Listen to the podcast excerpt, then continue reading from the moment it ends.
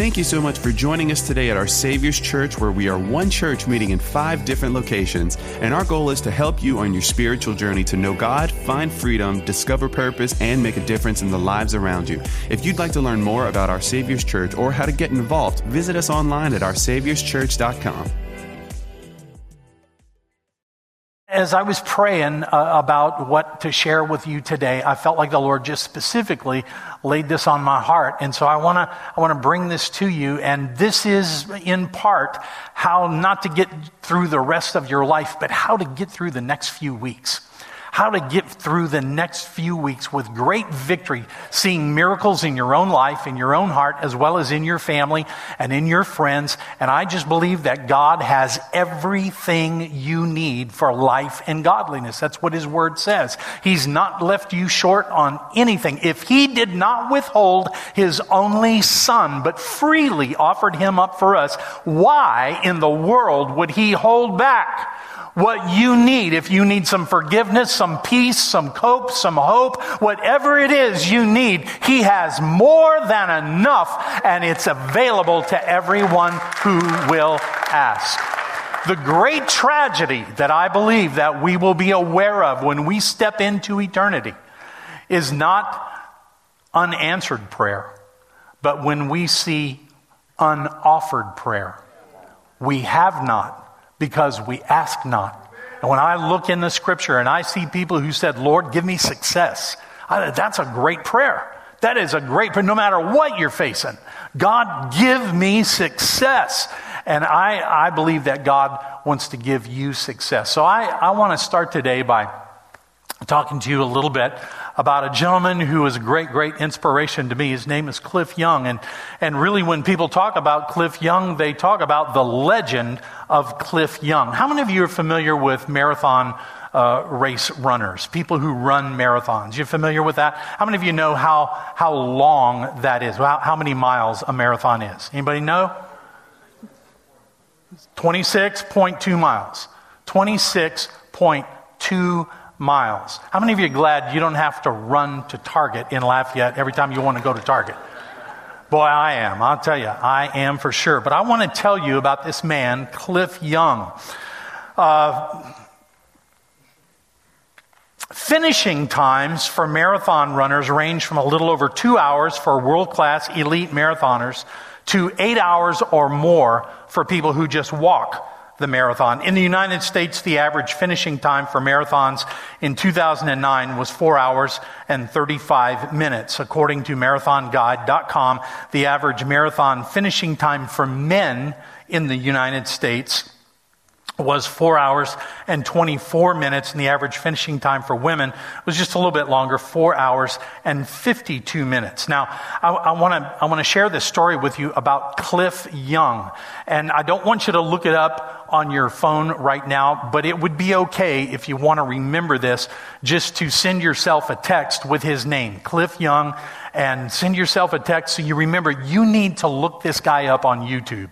You need to look him and Google him, and you will be amazed. You will be astounded. My prayer is that you will be encouraged. My prayer is that it will give you hope and that it will help light a fire under you to persevere in the things of God and in whatever challenges there may be for you.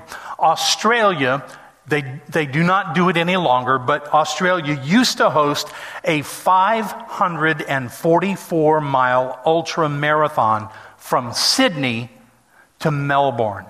544-mile marathon. Now, those of you who are familiar with South Texas, the Rio Grande Valley, from Lafayette, Louisiana, to Harlingen, Texas, in the Rio Grande Valley, is 544 miles and a little bit, like 0.8 or 0.9.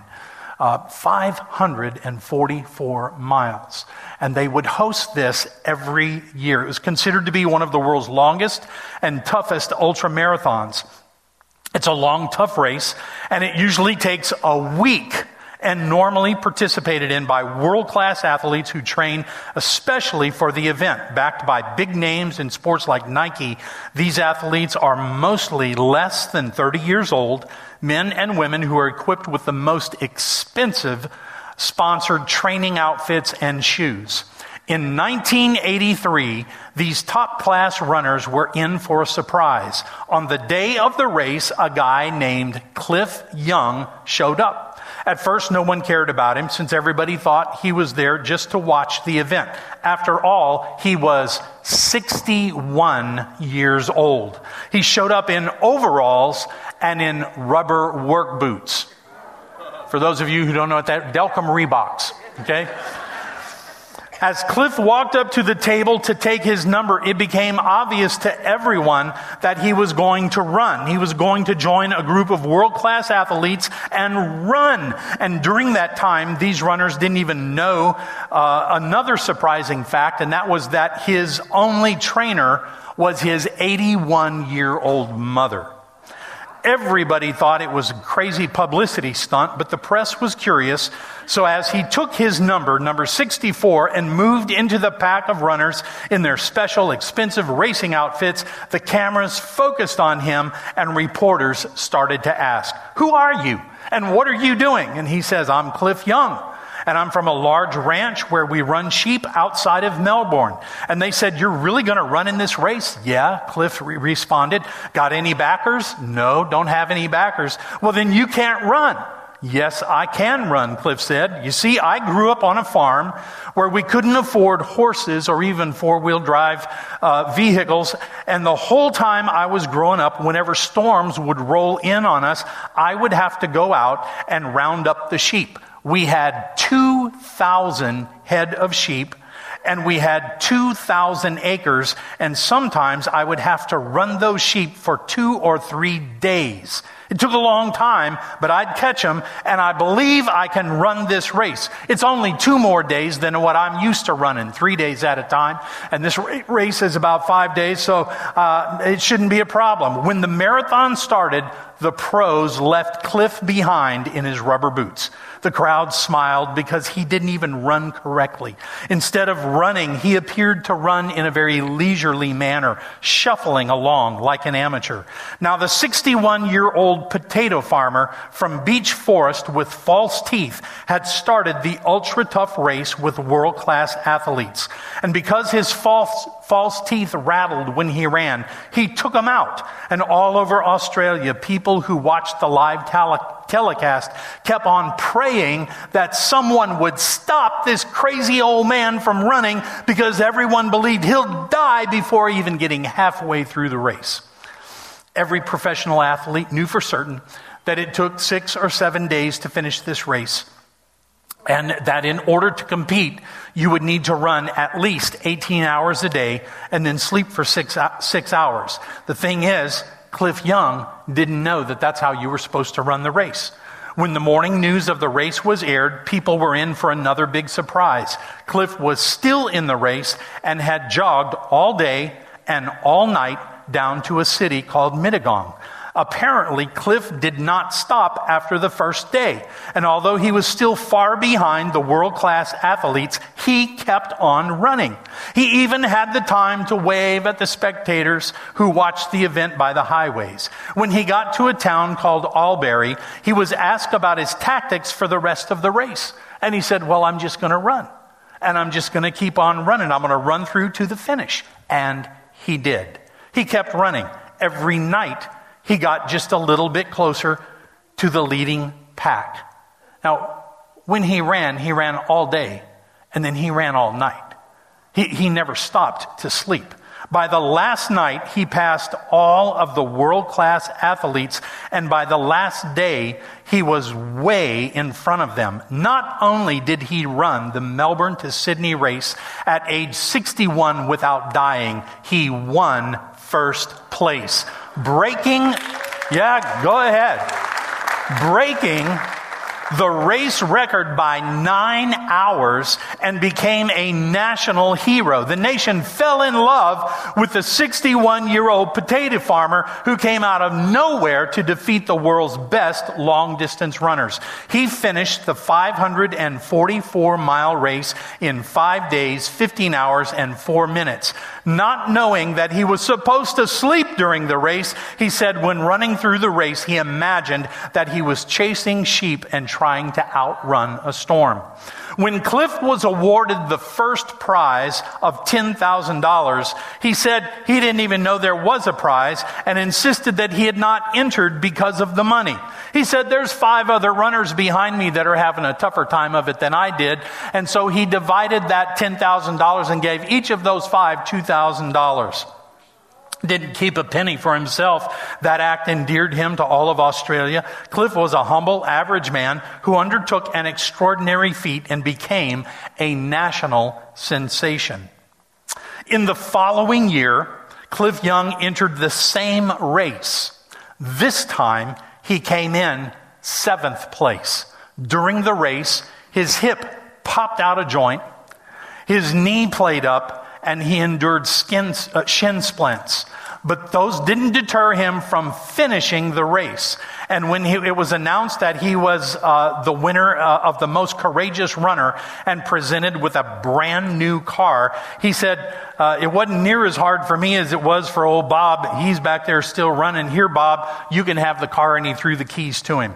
It is said that Cliff Young never kept a single prize. People would give him watches as winning prizes.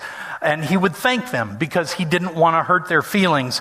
But then as soon as he walked away, first chance he had, he would give the watch to a young boy or a young girl. He said he did not understand why he would need a watch because he said he always knew it when it was daylight, and he always knew it when it was dark, and he always knew when he was hungry.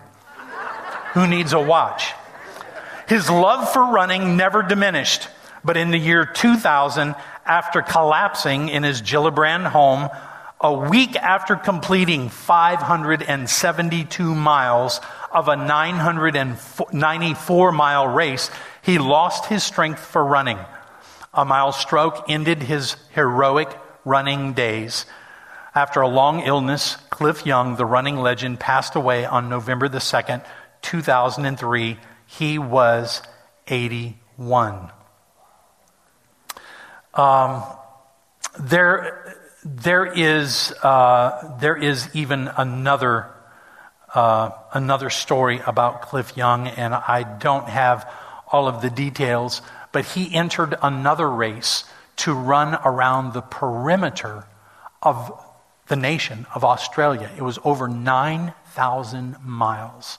He started running, and he had to give up after over 4,000 miles. I don't remember the exact number, but he ran over 4,000 miles and he had to quit because his only support person, the person who drove the car with the food in it and the water in it, his only support person got too sick to continue on. So he had to drop out. I'm telling you, this is absolutely amazing. And I want you to know that the Christian life many times is like running a marathon. It's not like a sprint. It's like running a marathon. I don't care how you started. What's important is how you finish. It's how you finish. That's the important thing.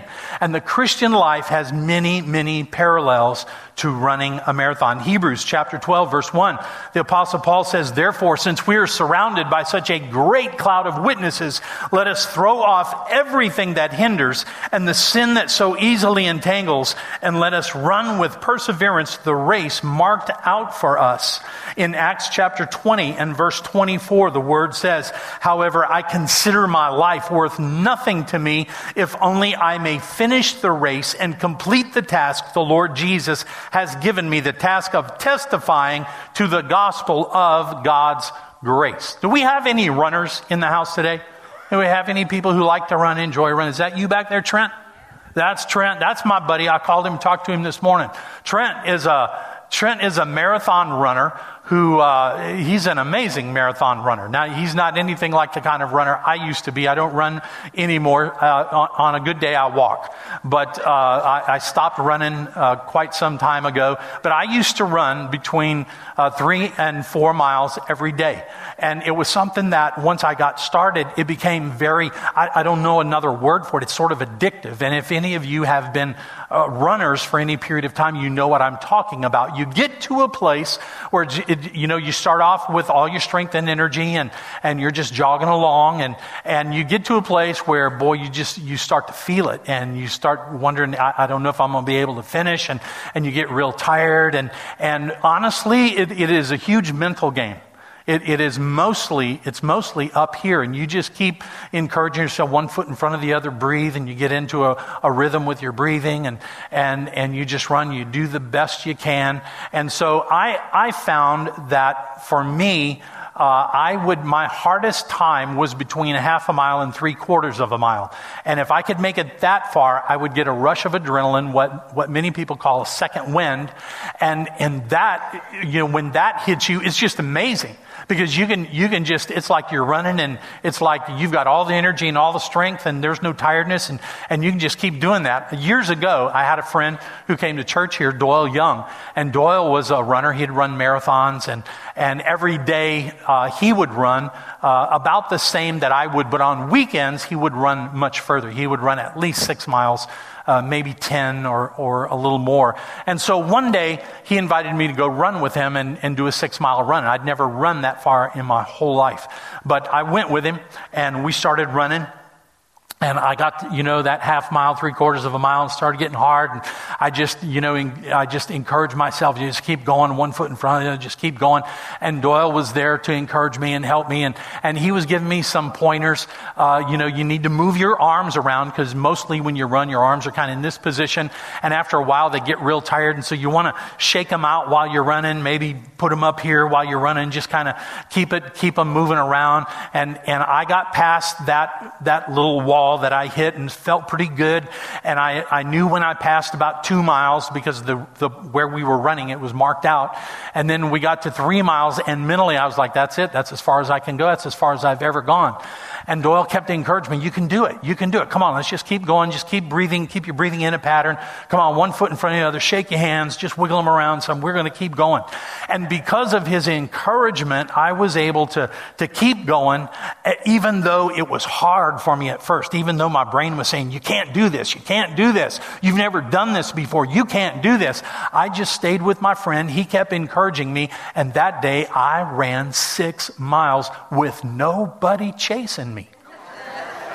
That's a miracle, I thought. If nobody's chasing you, that's really something. And that was a record for me. I don't think I ever did that ever again. Now, there are marathon runners who run the 26.2 miles, but then there are people who run ultra marathons. And that's what my friend Trent does. Trent runs ultra marathons.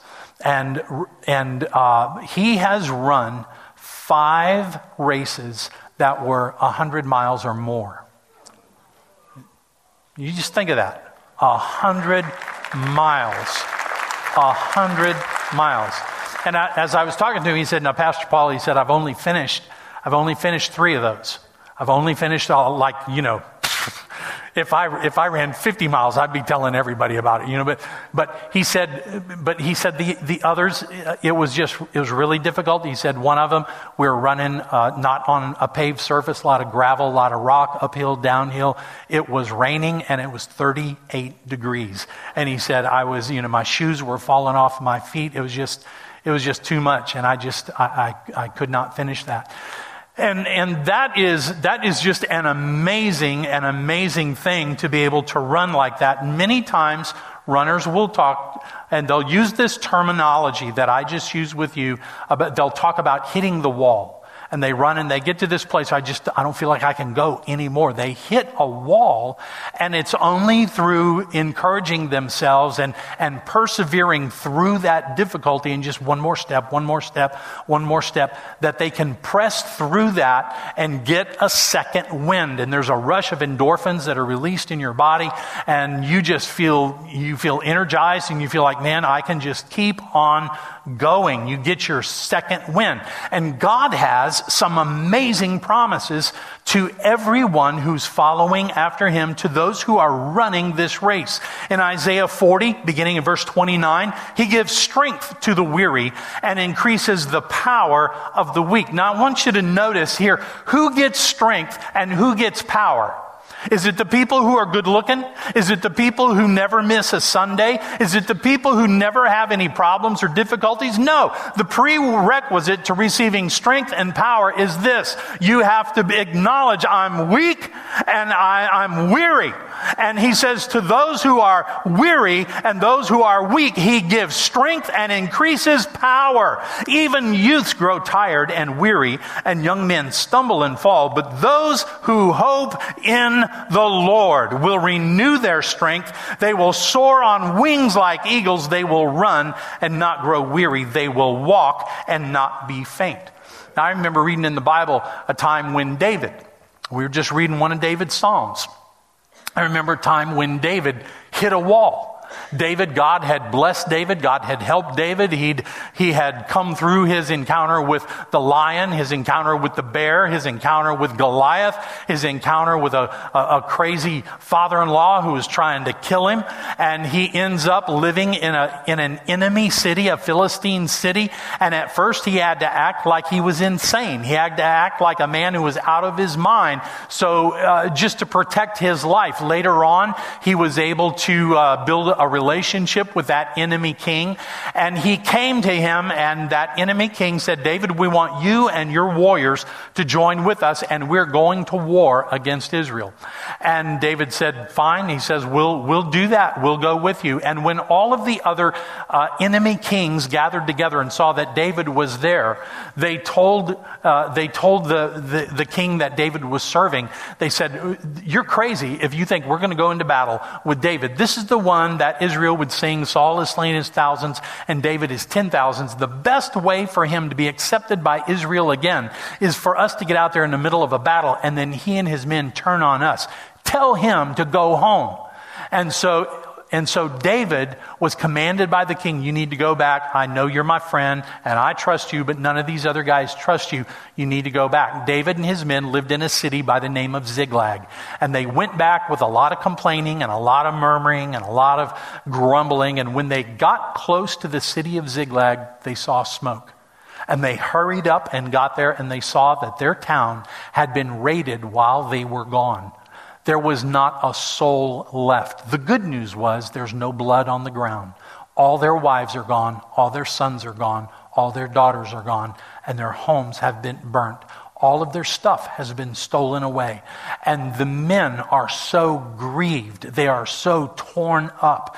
They begin to wail. They're tearing their garments. And they're crying out in grief and in sorrow. And they are imagining the very worst, that their wives and their sons and their daughters are now in the hands of their enemies.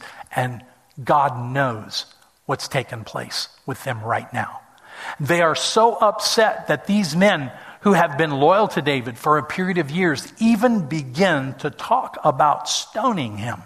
And David, you can imagine his sorrow because his family has also disappeared. Let me just turn your attention. Psalm 38 and verse 10, David says, my heart pounds, my strength fails me. Even the light has gone from my eyes.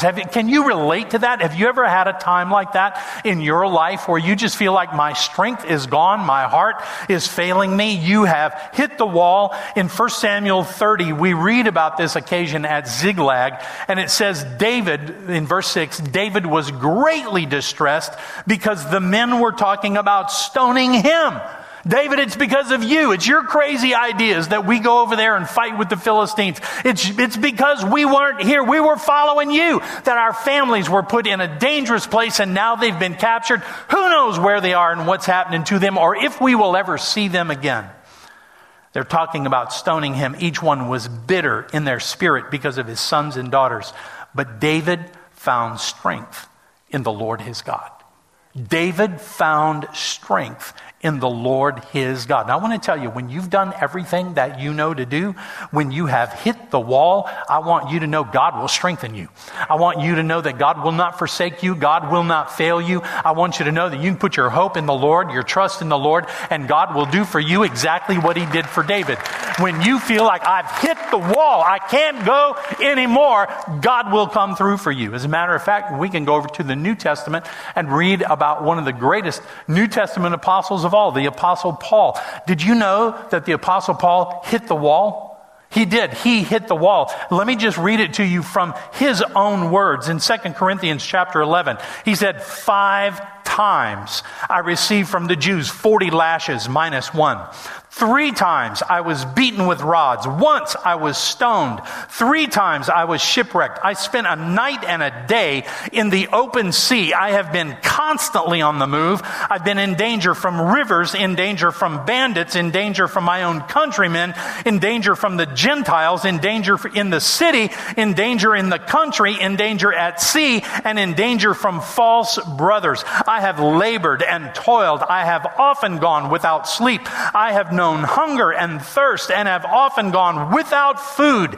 I have been cold and naked. Besides everything else, I face daily the pressure of my concern for all of the churches. And if you thought that was all, let me just turn your attention to chapter 1 of 2 Corinthians. He says, I don't want you to be uninformed, brothers, about the hardships we suffered in the province of Asia. We were under great pressure, far beyond our ability to endure, so that we despaired even of life. In our hearts, we felt the sentence of death. But this happened, that we might not rely on ourselves, but on God, who raises the dead. He has delivered us from such a deadly peril. He will deliver us, and on him we have set our hope that he will continue to deliver us. And I love that. He covers the past, the present, and the future.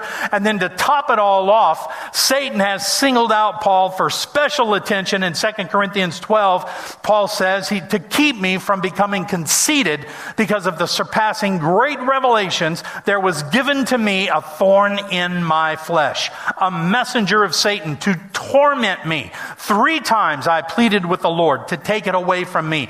But he said to me, my grace is sufficient for you, for my power is made perfect in weakness. My grace is sufficient for you, for my power is made perfect in weakness. My grace is sufficient for you, for my power is made perfect in weakness. Therefore, I will boast all the more gladly about my weakness, so that Christ's power may rest on me. That is why, for Christ's sake, I delight in weakness, in insults, in hardships, in persecutions, in difficulty. For when I am weak, then I am strong. God will not fail you. God will not drop you. He didn't bring you this far to leave you. He didn't lift you up to let you down. He didn't teach you how to swim so you could drown. He will not fail you. He will fill you with his power. Even Jesus, the one who was fully God and yet fully man, needed the strength and power. We read about in Luke 22, he's agonizing in prayer in the garden, and he hits this wall. Father, if you are willing, please take this cup of suffering from me.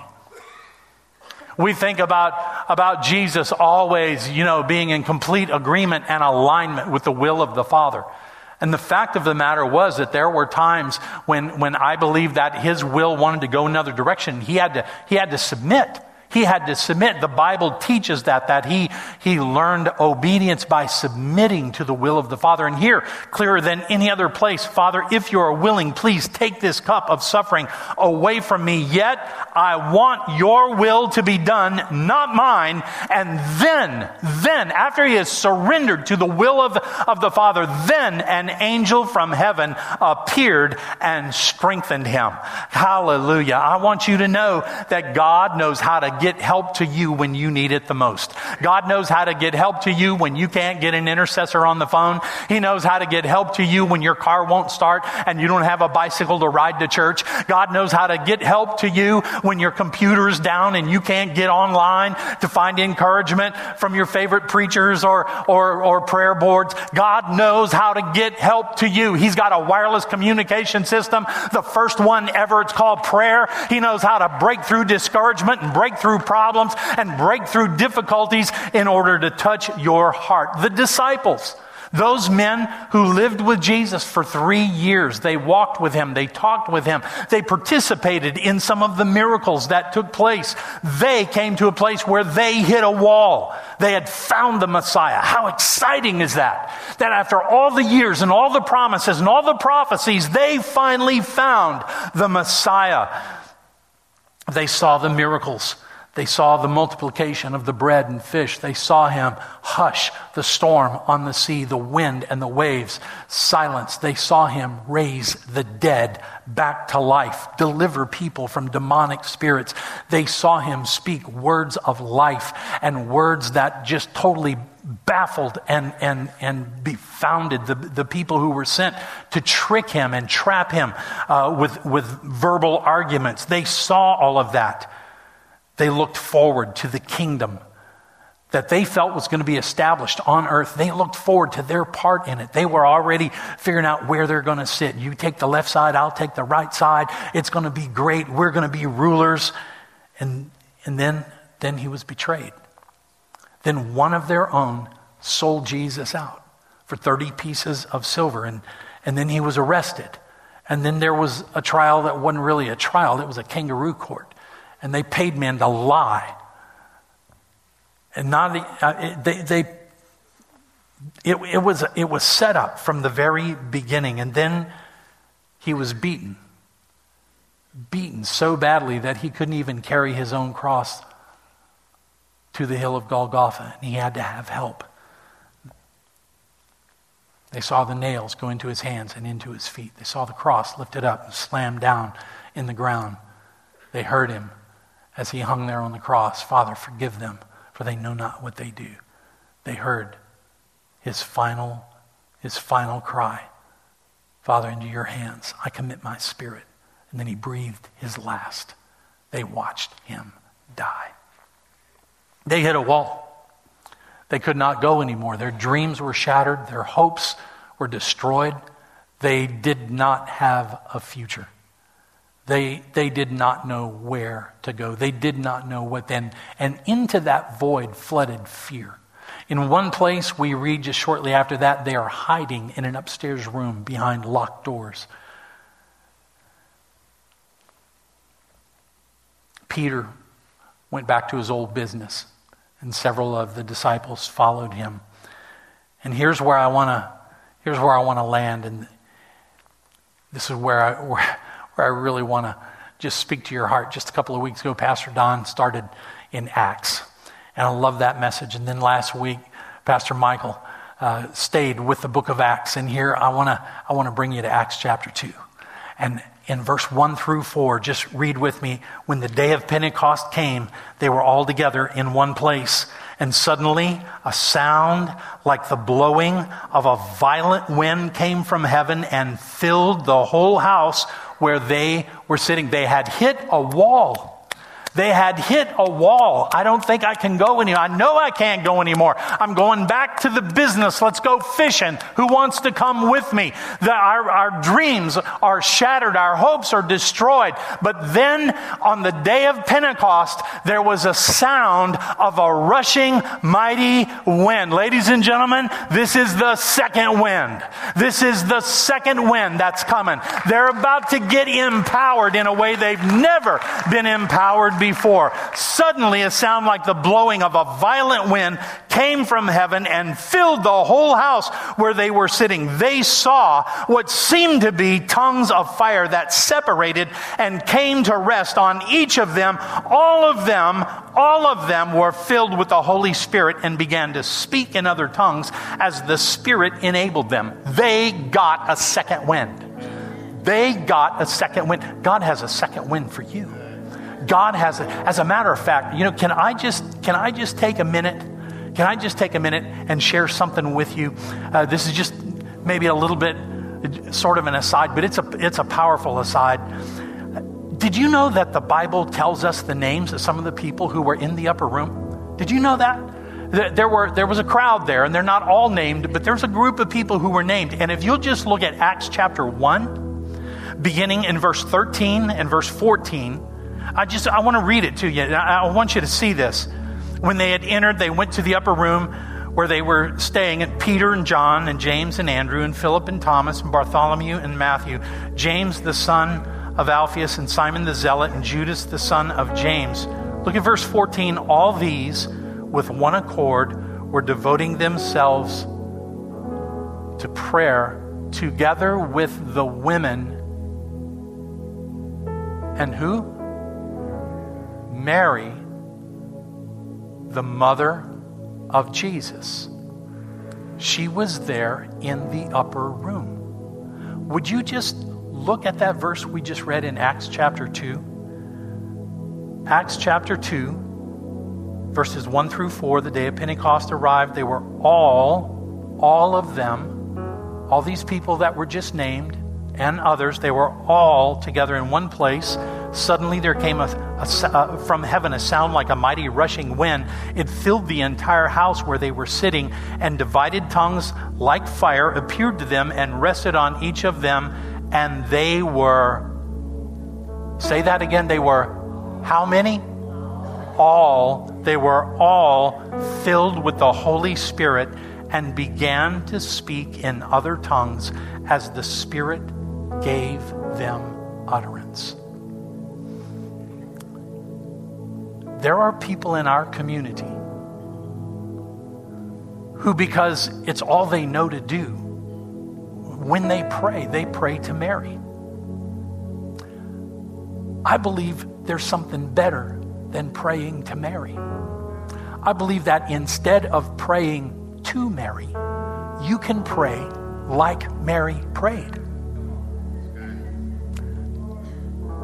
This word right here says she was there. They were all filled with the Holy Spirit and began to speak in tongues. Mary, the mother of Jesus, was in that room filled with the Holy Spirit praying in tongues. She prayed to the Father in the name of Jesus. And if there's anything better than praying to Mary, it's praying like Mary prayed. God has a second wind for you. Look at this. Look at this. The devil has been coming to you, and some of you, he's got you. You're already stressed about Christmas. You're already stressed about family. You're already stressed about all the stuff. You're already there. And I just want you to know that God wants to give you a second wind. God wants to do an amazing thing in you, not just for this Christmas season, this holiday season, but for the rest of your life. God wants to give you a second wind that'll never quit. It'll never run out. It will constantly be renewed, and it will strengthen you and empower you in ways you cannot even imagine. And the devil's telling you, no, you can't do that. You can't. But the Word of God says, I can do all things through Christ who strengthens me. That's what God's Word says. The devil says, you can't. But God's Word says, I can. I can do all things. This is, the devil says, no, God won't. God won't. He won't help you. You know, God won't. He doesn't do that anymore. God won't. But look at what Isaiah 58:11 says. The Lord will. He will guide you always. He will satisfy your needs in a sun-scorched land. He will strengthen your frame. You will be like a well-watered garden, like a spring whose waters never fail. Isaiah 40, verse 31. Those who trust in the Lord will find new strength. They will soar high on wings like eagles. They will run and not grow weary. They will walk and not faint. This will help you know when the devil's lying to you, and he says God won't. You need to turn to these two verses of Scripture and read them out loud to the devil. This is what God will, and he says that I will because he will. Help is on the way. Zechariah 10:12. God says, I will strengthen them in the Lord, and in his name they will walk. 2 Chronicles 16:9. Says that the eyes of the Lord search to and fro throughout the earth, searching for those whose hearts are completely loyal to him.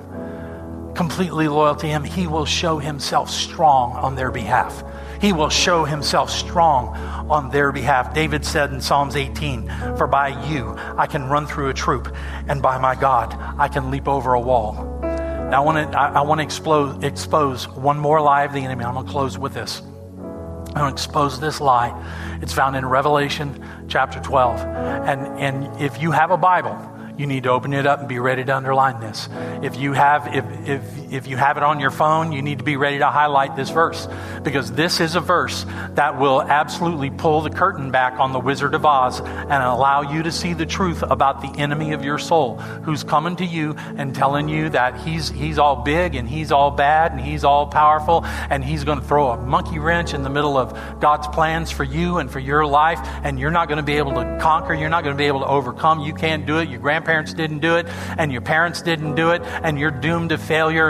And he's been fighting against you since the first day you took a breath, and he hadn't let up. And I just want to expose something here. It says I'm just going to read two verses. The rest of this chapter is amazing. Revelation 12, verse 7 and 8, war broke out in heaven. War broke out in heaven. Michael, one of the archangels, Michael and his angels fought against the dragon. Now, if you don't know who the dragon is, let me tell you, that's Satan. They fought against the dragon, and the dragon and his angels fought back. Read this next verse with me. But he was not strong enough. That's talking about the devil. But he was not strong enough. That's what you need to know about him. The reason you are in church today is because he was not strong enough to keep you addicted. He was not strong enough to keep you bitter. He was not strong enough to keep you from a future that God has for you. He was not strong enough then. He's not strong enough now. He won't be strong enough tomorrow. And this is another verse that when the enemy begins to heap condemnation and accusation on you, you grab your Bible, you open it up and you say, devil, here is the unchanging word of God. Heaven and earth will pass away, but God's word will never fail. It will never pass away. And God's word tells me that you are not strong enough. You're not strong enough to discourage me. You're not strong enough to defeat me, because he that is in me is greater than he that is in the world. God has a second win for you. God has a second win for you. I want to ask you to stand with me all over this room right now. Everyone, please just stand to your feet. Every eye closed, every head bowed. If you are here today and you would say, Pastor Paul, I want this. I need this second win. But you know what? There's some people who've been taught when they were growing up, maybe they went to a church or other people told them, you need to stay away from that Holy Spirit stuff. You need to stay away from that. Can I just remind you, ladies and gentlemen, that we serve a triune God, the Father, the Son, and the Holy Spirit. The Holy Spirit is God. And when people say, stay away from that Holy Spirit stuff, they're saying, stay away from God. Stay away from God. And sometimes people have been told, no, you know, if you ask for the Holy Spirit, you might get something bad. You might get it. And you know, it's crazy because Jesus addressed that very fear. And he told a group of people, he said, you know, if your children come to you and they ask for a sandwich, you won't give them a snake. And if they ask for, you know, a boiled egg, you're not going to give them a scorpion. And if you, being evil, know how to give good gifts to your children, how much more will the Heavenly Father give the Holy Spirit to those who ask? Now, let me tell you the safest prayer you could ever pray. The safest prayer you could ever pray. This is it. Lord, I surrender to you, and I want everything you have for me. I want everything you have for me. Don't hold anything back. I want everything you have, everything that you're going to use in my life to shape me, to sand off the rough edges, as well as to bless me and comfort me. I want it all. I want the direction. I want the correction. I want the inspiration. I need the rest. I need it all. I want everything you have for me. And some of you are facing challenges. You know what they are. And if you are here today and you would say, Pastor Paul, I'm in a place right now. I need a second win. I need a second win. Nobody's looking around. This is not a time for people to be looking. But you just say, I need a second win. Would you just lift your hand? Just right now, lift your hands, just hold your hands up. I want to pray for you. I want to pray for you. Heavenly Father, you see each and every hand. You know these people. You know what they're facing and what they're going through. And I pray, Lord, that you would fulfill the promise of your word, and that you would open the windows of heaven, and that you would pour out a fire that will purge and cleanse and purify and illuminate and empower them beyond anything they've ever known. I pray that they would receive a second wind, the breath of heaven, the breath of God that will restore hope and a future for each and every one of them. I pray that you would help them to conquer the things in their own heart and life that have hindered them. I pray that you would help us to stand on your word, all the things you will do, because we will trust in you. And thank you for showing us that the devil is not strong enough to keep us from all that you have for us. Your power to bless is greater than the devil's power to deceive. And I thank you, Lord. I pray that this would be the most amazing holiday season that this church and these people have ever lived through in their entire lives. Fill them with a greater love for you than they've ever known. Fill them with a passion for your word and a determination to be obedient in every area. Give them, Lord, your word says that there's a special place for those special blessings for those who tremble at your word. Help us to love your word and take it so seriously that we fall into that category, that we tremble at your word. You can put your hands down right now. Now, for those of you, just please remain with your eyes closed and your heads bowed. There may be some here today, you've never surrendered your heart to the Lord Jesus Christ. And I want you to know how much God loves you. I want you to know how much he loves you, how much he cares for you. It's not my intention to make anyone feel uncomfortable. I'm not going to invite anyone to the front or anything like that. But if you are here today, I want you to know that the blessing and the power of God is available to you when you feel like you've run out of strength, when you feel like you've run out of cope or hope or whatever. God wants to fill you and empower you so that you can have a hope and a future.